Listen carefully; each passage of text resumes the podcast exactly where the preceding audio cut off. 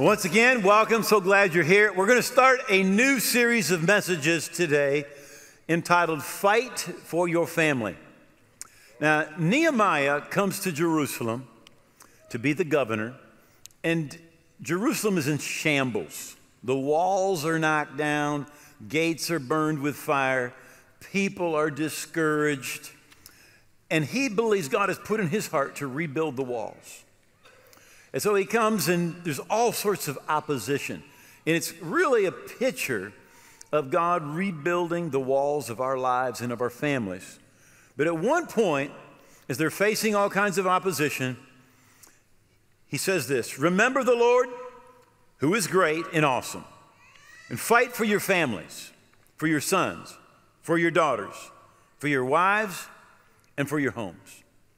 We want to talk about how to effectively fight for your family, for your sons and daughters, for your wife, for your home in the 21st century.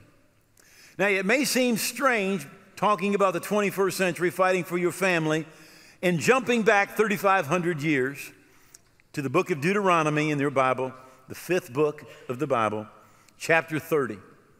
Moses is writing this, talking to the children of Israel. And you may think that's 3,500 years old. Let me say this the Bible is as alive today and as pertinent today as it was the day it was written. It's speaking to you and I today. And Moses writes, Jesus, I call heaven and earth today as witness against you. I've set before you life and death, blessing and cursing. Therefore, choose life that both you and your descendants may live. So God says there's a choice death, a curse, blessing, life. A, death and a curse. B, life and blessing. Then God says the answer is B. He says, choose B so that you and your descendants may live. You and I live in the most individualistic society the world has ever seen. Right? It's all about me, it's my rights, what I want, what makes me happy, what makes me feel good. It's about me. Right? And we live in this society that tells us you're a rock, you're an island, and what you do is your business. It's nobody else's business because it's you, it's your body, it's what you want, and it doesn't affect anybody but you, and that's a bunch of baloney. That's just a bunch of baloney. All right? Because you are connected. You are connected. You're, you're connected to your family, you're connected to society. In fact, God looks at things so differently than what we do. Uh, I just want to give you a few verses here. Exodus chapter 20. And you shall not make for yourself a carved image, any likeness of anything that is in heaven above or in the earth beneath, or that is in the waters under the earth. And you shall not bow down to them or serve them, for I, the Lord your God, am a jealous God, visiting the, visiting the iniquities of the fathers on the children to the third, fourth generation I love the next part, but showing mercy and loving kindness, translations say, to thousands or to a thousand generations of those that love me and keep my commandment. So, first of all, notice this the blessing is like mega times more powerful than the curse. Right? But what you do does not just affect you. Deuteronomy 30, it says that both you and your descendants. Here, God says, and this is, this is like spiritual law, that what you do does not just affect you, it affects your children, your children's children, and your children's children to the third and fourth generation. You go and visit the doctor, you're going to get a life insurance policy. They're going to sit down with you, you're going to say, All right, are your parents alive? And you say, Well, yes, they are. How old are they? Do they have any sicknesses, any diseases? Oh, one's dead. What did they die of? How old were they when they died? Your grandparents, are they still alive? Uncles, aunts? Tell me about them. You know, are they still alive? Did they get sick? What sicknesses did they have? Here's what they know they know that genetically, you will have a predisposition towards certain sicknesses based on your family history. How many go, go like this? You're going, to, okay, I understand that. All right. The exact same thing is true spiritually. Right? You will have a predisposition. God says the iniquity, right? The word iniquity means to be bent, right? How many of you have ever been in an area where a hurricane came through or a tornado came through and the trees are kind of like, they're bent. They're just kind of bent, right? Now, that's literally what happens. You become bent towards certain behaviors. Alcoholism, right? Uh, the, the, there's, there's a, the, any, any addiction you can be bent towards, right? Uh, anger, divorce, family turmoil. It passes from generation to generation to the third and fourth generation. It's just a spiritual law. Just like there's a physical law, you have an inclination towards a certain thing. The word iniquity means to be bent, so the children are bent in that direction. Now, you and I, in our society today, we view time, measure time, based on years, months, weeks, days, right? But God doesn't do that. God measures time based on people and generations. For example, in Matthew chapter 1, where it gives a genealogy of Jesus, it says, So all the generations from Abraham to David are 14 generations. From David until the captivity of Babylon are 14 generations. From that captivity of Babylon to Jesus are 14 generations. God bases activity, He bases time on generations. Blessing comes based on generations. Uh, I shared this several years ago, but I wanted to, to do it again. I think this will clarify this for some people. This is a true story about two American families. One is the family of Max Jukes, who was an atheist and married an ungodly woman. They traced 560 descendants. 310 died as paupers, 150 became criminals, seven were murderers, 100 of them were known to be drunkards, more than half of the women were prostitutes. The descendants of Max Jukes cost the United States government $1.2 million in 19th century dollars. Jonathan Edwards was a contemporary of Max Jukes, committed Christian, gave God first place in his life, married a godly young woman. They traced 1,394 descendants. 295 graduated from college. 13 became college presidents. 65 became professors. Three were elected as United States senators. Three state governors. Others were sent as, as, foreign missionaries. 30 were judges. 100 were lawyers. One dean of an outstanding law school. 56 were doctors. One was the dean of a medical school. 75 became military officers. 100 were known missionaries, preachers, or prominent authors. Another 80 held some form of, of public office. Three were mayor, may, mayors of large cities. One was the comptroller of the United States Treasury, and one was vice president of the United States. Not one of the descendants of the Edwards family was a liability to the government. Isn't that interesting? You think what you do just affects you? It affects your children, it affects your descendants. You are connected. So in Psalms 101 and verse 2, David writes and he says, I will try to walk a blameless path, but how I need your help, especially in my own home, where I long to act as I should. If there's any place that we need to do things right, it's at home. You know, I know a lot of people, they get home and think, well, I can just let my hair down and do whatever, right?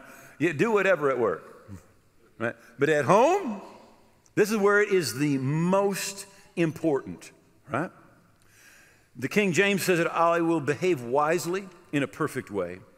Oh, when will you come to me? I will walk within my house with a perfect heart. I will set nothing wicked before my eyes. I hate the works of those who fall away. It shall not cling to me. Now, notice he's saying, I want to do it right in my house. And, and he mentions, I will set nothing wicked before my eyes. How many of you know that computer can have some wicked? That television can have some wicked. But now, here's what it says He said, I will not let it cling to me.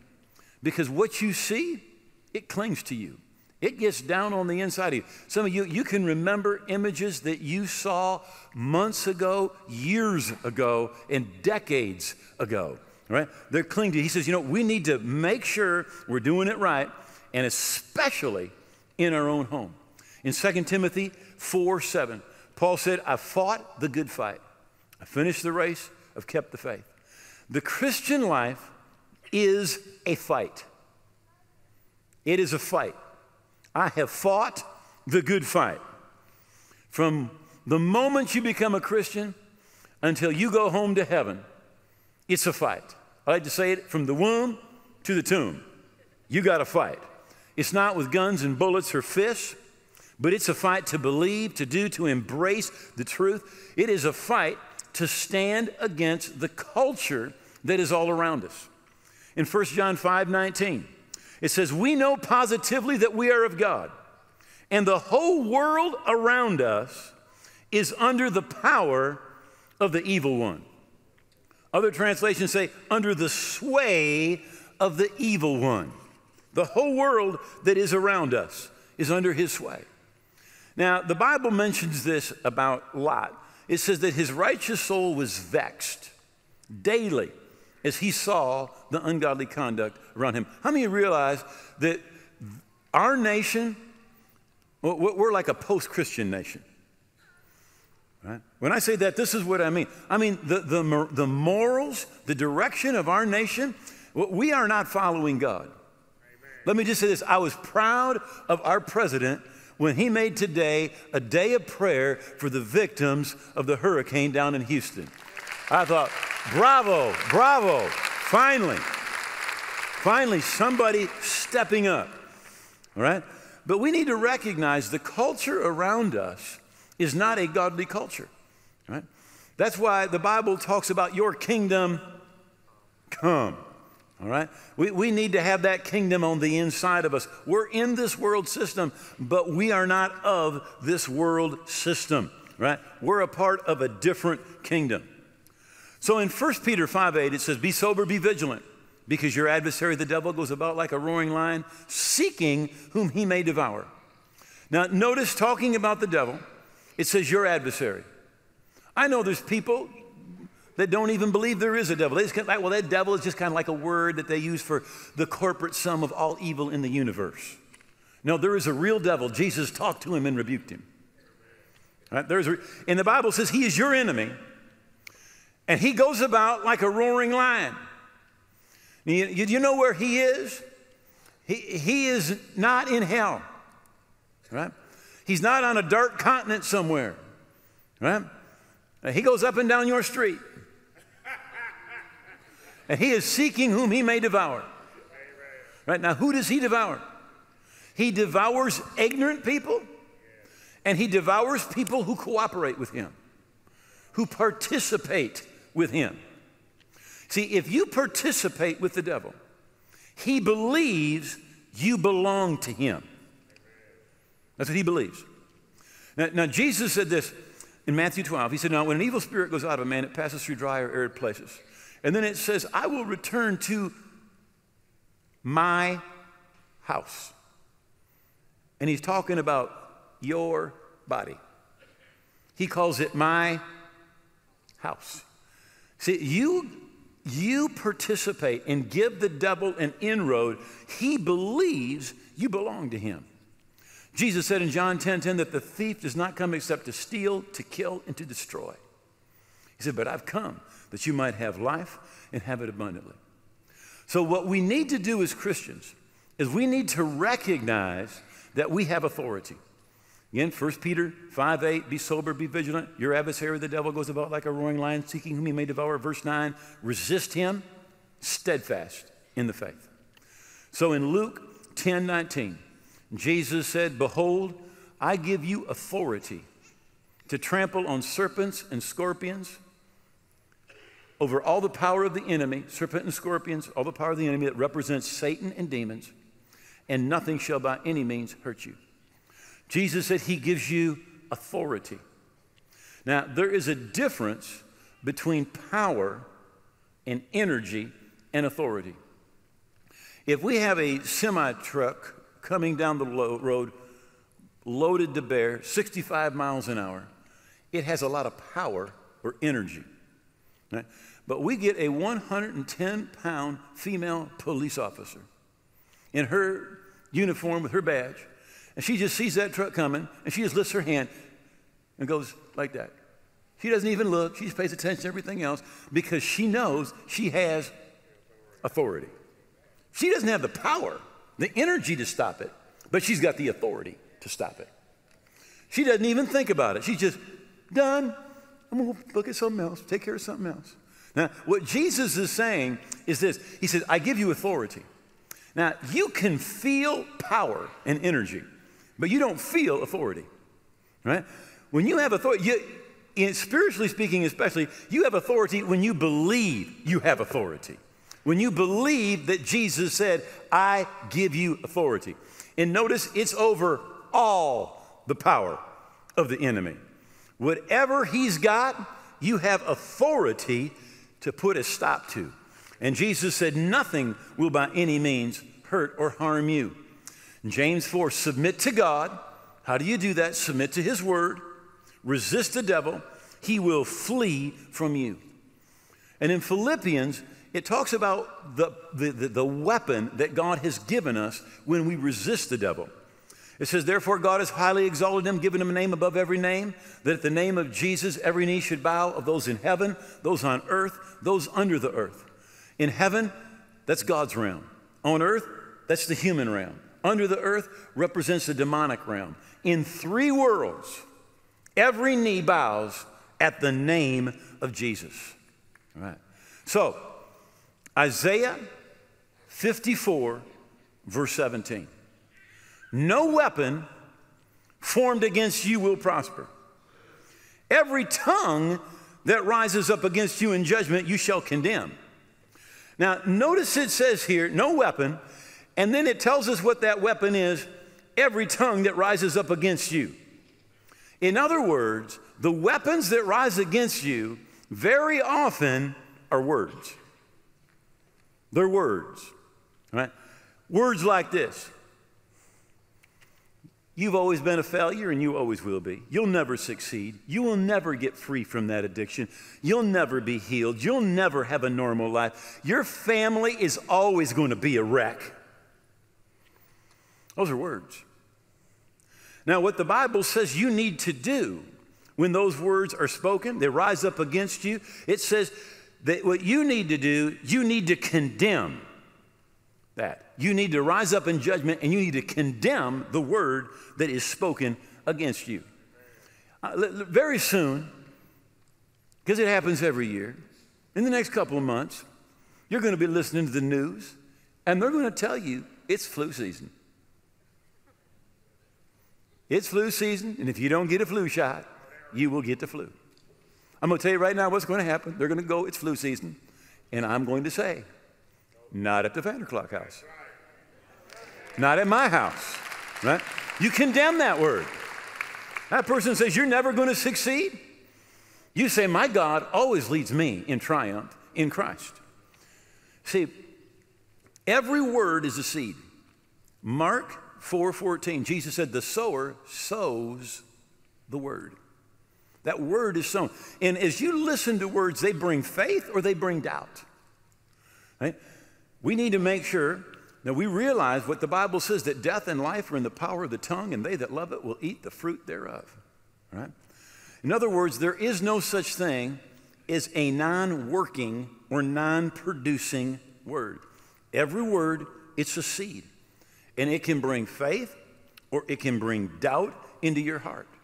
Now, I want to give you a couple examples of Jesus dealing with this exact thing, doing exactly what the Bible says to do over in Isaiah. No weapon formed against you shall prosper. Every tongue that rises up against you, every word spoken against you, you shall condemn. You condemn that word. Right? This is the heritage of the servants of the Lord. And their righteousness is from me. Now listen, this isn't something you're going to do when you die. Right? When you die, you're going to be in heaven. You aren't going to have an enemy. You aren't going to have weapons being spoken against you. This is for today. Matthew 16, 21. From that time, Jesus began to show his disciples that he must go to Jerusalem, suffer many things from the elders and the chief priests, the scribes, and be killed, and raised on the third day. Peter took him aside and began to rebuke him, saying, Far be it from you, Lord. This will not happen to you. But he, Jesus, turned and said to Peter, He's going to condemn it. Get behind me, Satan. You're an offense to me. For you're not mindful of the things of God, but the things of men. When someone spoke the wrong word to Jesus, Jesus answered. He condemned. He said, No, that is not what's going to happen. Matthew 12. Now, when the Pharisees heard, they said, This fellow casts out demons except by Beelzebub, the prince of demons. So they said the reason Jesus is casting out demons is because Beelzebub, the prince of the demons, is in him. By the way, Beelzebub actually means the, the Lord of flies. But Jesus knew their thoughts and said to them, He's going to condemn it. Every kingdom divided against itself is brought to desolation. Every city or house divided against itself will not stand. If Satan casts out Satan, he's divided against himself, and his kingdom will not stand. But if I cast out demons by Beelzebub, by whom do your sons cast them out? Therefore, they'll be your judges. And by the way, the sons weren't casting anything out. But if I cast out demons by the Spirit of God, surely the kingdom of God has come unto you. Or how can one enter a strong man's house and plunder his goods unless he first bind the strong man? Then he will plunder his house. He who is not with me is against me. He who doesn't gather with me scatters abroad. Right? Therefore, I say to you, every sin and blasphemy will forgiven men, but blasphemy against the Spirit will not be forgiven men. Anyone who speaks a word against the Son of Man, it will be forgiven him. But whoever speaks against the Holy Spirit, it will not be forgiven him either in this age or in the age to come.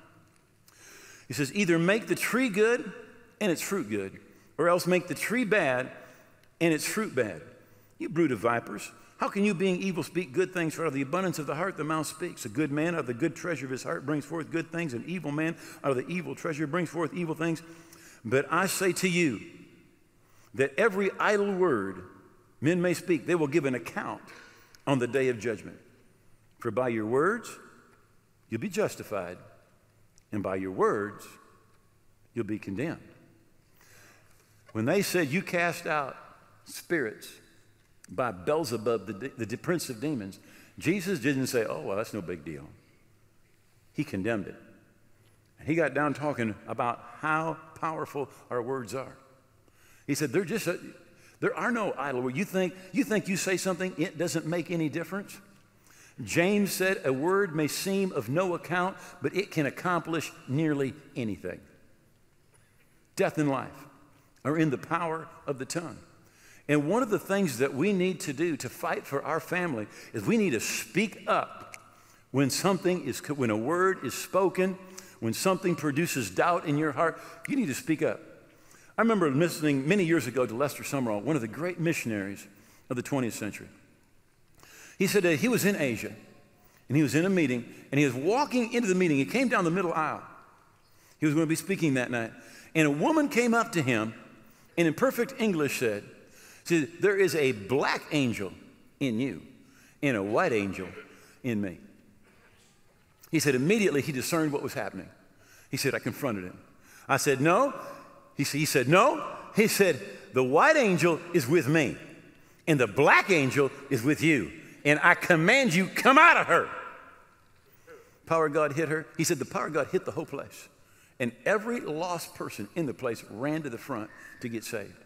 You know, when, when the enemy shows up, you need to rise up and condemn, in judgment, condemn what is said. This is the heritage of the servants of the Lord. This is what Christians are supposed to do. We're supposed to speak. I mean, you think you think I'm you're like you're kind of crazy, Pastor. I think you're crazy. You're crazy for not talking. Right? How many know like Jesus is our example? Jesus goes up to a fig tree, and the Bible says he answered it. Hello? Yes, he spoke to the tree. You know, that, that tree didn't physically speak to him, but it did, there was something that was communicated, and he answered. He answered it. He answered it. Right? So, over to Ephesians chapter 1 and verse 19. I've got the Amplified translation here, and it says, so this is Paul praying. I, I, I love this. I was thinking about this this week, all right? Now, typically, when you pray or I pray, I'm learning to pray better, all right? But this is how we typically pray. We say, Oh God, help them. Oh God, deliver them. Oh God, give them grace. God, do this. God, do that. God, God, do, God, do, God, do, God, do. How many can relate to some of that? Come wave at me. Okay. Now, this is, this is the Apostle Paul praying, all right? Now, he doesn't do any of that. And, and I think he knows more about prayer than me or you. Will you agree? This is what he said. So that they may know and understand what is the immeasurable and unlimited and surpassing greatness of his power in and for us who believe, as demonstrated in the working of his mighty strength when he raised Christ from the dead. So he doesn't pray for God to do anything. He says, God, open their eyes so they can see what you've done and what power is already working in them. So he doesn't think that the answer to our problems is for God to do something. He thinks the answer to our problems is that we understand what God has already done. That's what he thinks the problem is. That we just need to find out what has God already done. As demonstrated in the working of his mighty strength when he raised Christ from the dead. Right? One translation says that he exerted the power that's working in us is the power that he exerted in Christ when he raised him from the dead. So, so, okay, so, so, so God creates the universe, right? And he says, let there be light, right? And the universe begins to leap into existence, right? Right now, they tell us the observable universe, the end that they know about, is 93 billion light years away, right? That there are 10 times more stars in the sky that we know about, okay? Than there are grains of sand in all the beaches and all the deserts on earth. Say that again. There are 10 times more stars than there are grains of sand in all beaches and all deserts in the world. And he said, Let there be and it was like, no big deal. But when he raised Christ from the dead and did everything for you, he exerted. It was a greater thing that God did for you in Christ in his death, burial, and resurrection than it was to speak a universe into existence. And Paul says, I want you to know what God has done. Right? Goodspeed translation says this the surpassing greatness of his power is for us who believe. Here's my favorite. The how tremendous is the power available to us who believe. Another translation. How vast the resources of his power open to us who believe. So Paul is saying we don't need to get God to do something new. What we need to do is we need to have our spiritual eyes open so we know what He already did. And if we find out what He already did, and we connect our faith to what He already did for us, we do not have a problem in the world that is not taken care of. Because what He did, the Bible says He obtained for us a complete salvation. That means nothing was left out. In fact, in the book of Peter, it says, let me just close with this grace and peace be multiplied to you in the knowledge. How does this grace and peace come? The knowledge of God and of our Lord Jesus Christ. Seeing that his divine power has granted to us everything pertaining to life and godliness through the true knowledge of him who called us by his own glory and excellence. So, Paul is praying and he says that he has given or has granted to us everything that pertains to life and godliness. Life has to do with your normal, everyday, workday, family life. Godliness has to do with your spiritual life. And He has given. I was always bad at English, but I think I've got this down.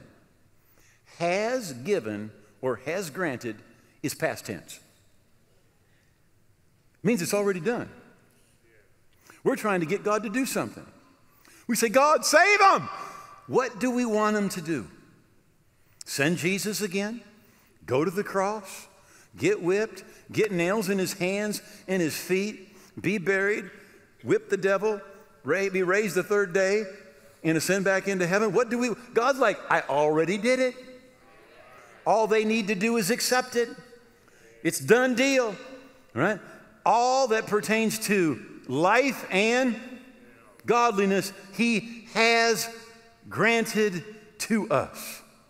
So that's why Paul prays different than we pray. He said, God, just open their eyes so they can see the greatness of your power that is available to them. The same power that you exerted when you raised Jesus from the dead, it's available when we understand He's already done everything for us. And we grab hold of faith, faith with that. We can grab hold of what He has done for us already.